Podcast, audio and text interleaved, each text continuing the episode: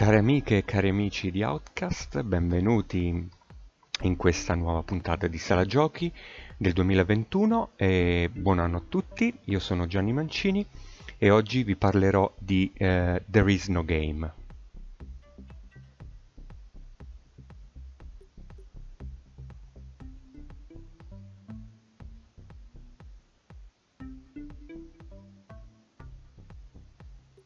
Bene, se siete ancora qui eh, ad ascoltare, eh, siete entrati subito nel eh, tenore, nel mood di questo gioco che ehm,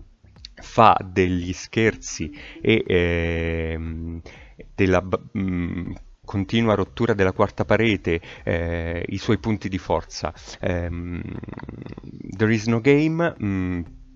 attraverso la voce del narratore, che è il gioco stesso, eh, ci convincerà, cercherà di convincerci che non c'è nessun gioco eh, a cui giocare, per cui eh, l'unica opzione, l'unica, l'unico consiglio eh, che ci dà è quello di eh, uscire e di fare altre cose come leggere un libro, guardare una serie televisiva o ehm, semplicemente uscire fuori e fare una passeggiata. Ehm, noi giocatori, testardi come eh, siamo,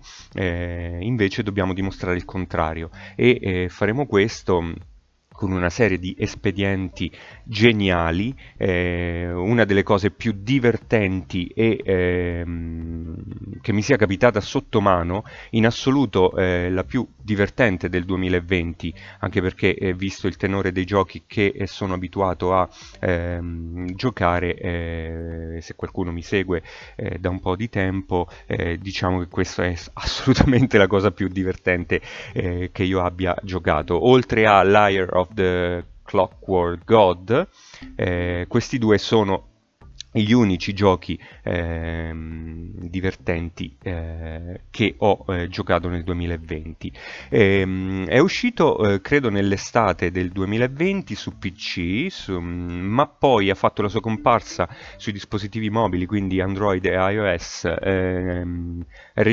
recentissimamente, proprio a fine anno, eh, e io eh, ne ho acquistata una copia perché lo tenevo sott'occhio da un po' di tempo, ne ho acquistato una copia per il mio eh, tablet Android mh, mm, antiquato e devo gi- dire che gira benissimo, non ha requisiti eh, particolarmente alti questo gioco, è in eh, pixel art, ehm, è un'avventura punta e clicca sostanzialmente, ehm, ma eh, quello che colpisce di questo gioco è eh, appunto la continua serie di gag, le prese in giro ehm, e la rottura della quarta parete che in realtà non esiste, è proprio totalmente squarciata eh, la quarta parete, il narratore si rivolge in continuazione al giocatore Ehm, e devo dire che è uno dei eh, migliori, se non eh, forse penso l'unico eh, esempio di metanarrativa eh, che mi ha colpito di più in, questi, in questo tempo eh, è un gioco appunto che parla di videogiochi ehm,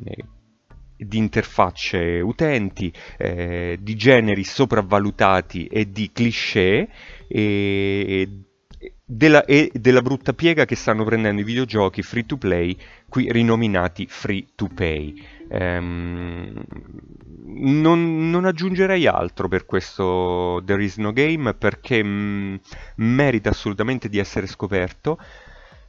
Eh, vi dico anche che l'ha scoperto anche Neil Druckmann recentissimamente e ne ha fatto un post per cui eh, su Twitter ne ha fatto un tweet scusate eh, per cui credo che mm, da qui in poi eh, il gioco verrà eh, scoperto eh, da, da, moltissimi giocatori che effettivamente chi eh, ha vissuto gli anni 90, il periodo d'oro delle avventure grafiche, eh,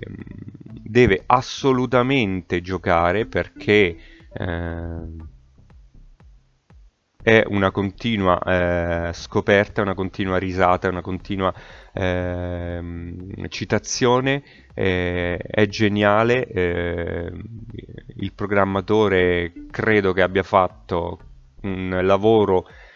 di estremo amore nei confronti dei videogiochi, in particolare delle avventure grafiche, ma cita molti altri eh, giochi eh, all'interno di questo There is no game. Eh, io lo consiglio a tutti, veramente un eh,